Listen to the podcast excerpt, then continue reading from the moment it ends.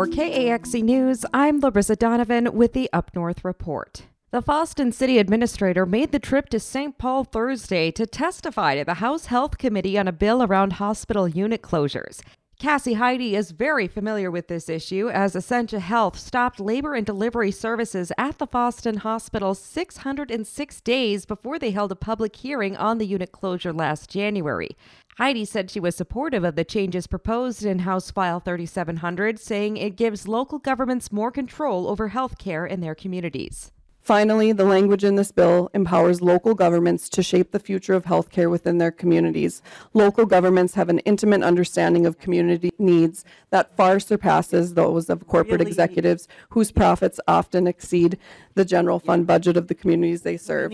When Essentia began managing the hospital, Fosston leaders in 2009 negotiated a contract that required labor and delivery to continue as an essential service.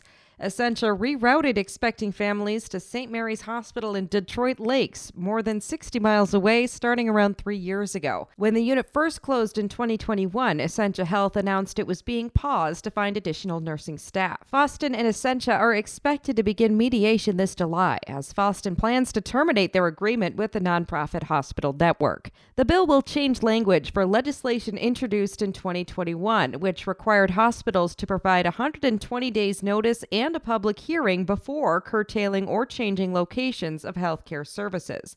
The bill has a companion in the state Senate, where it has been referred to the Health and Human Services Committee. British Columbia based Pulsar Helium confirmed previous findings of helium near Babbitt, according to a news release from the company. In the early morning hours of February 28th, drills reached a total depth of 2,200 feet. Throughout the drilling process, the company reported helium in concentrations of up to 12.4%. Any helium concentration greater than 0.3% is considered economically significant. Pulsar had planned to drill another 50 feet, but had to stop early due to the warm winter conditions and impending load restrictions on the rural gravel road that leads to the drilling site. This is the first discovery of helium in the state, but Pulsar says there may be more to be found in the Arrowhead. The Duluth Complex is the rock formation that gives the North Shore its dramatic cliffs and the Boundary Waters its irregular rocky lakeshores. Its geological history explains the region's metal deposits, which created fissures where helium deposits could hide.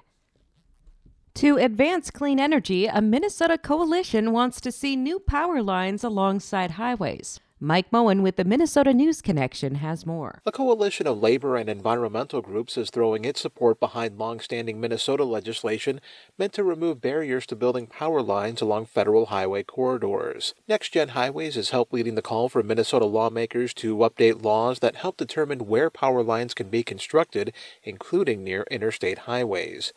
NextGen's Randy Satterfield says without any changes, some wind and solar development will continue to see delays due to lack of space on the power grid. He says prioritizing highway corridors also removes headaches for private landowners. As we rely more and more on landowners, often in rural communities, to host our solar and wind projects, we owe it to them to give due consideration to existing linear infrastructure corridors like highways. Current Minnesota law requires the Department of Transportation to pay utility companies if they're forced to move poles or towers in federal highway rights of way. A pair of bills would shift those costs to utilities in line with existing rules for state highway corridors.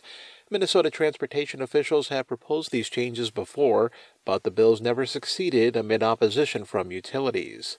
Utilities, lawmakers, and stakeholders continue to discuss the current legislation. Satterfield points out their polling indicates strong public support. We did a public opinion survey last year, and nearly 80% of Minnesotans support the placement of transmission lines on existing infrastructure corridors. Satterfield reminds lawmakers the clock is ticking on Minnesota's law that requires utility companies to provide 100% carbon free electricity by 2040. Meanwhile, transportation officials say safety is one of the primary concerns with this movement. An official says if the legislation passes, they'll work closely with utilities, especially since power lines will become instrumental in moving electric vehicles on highways. I'm Mike Moen reporting. That's it for the Up North report for KAXE News. I'm Larissa Donovan, telling the stories of northern Minnesota through local news.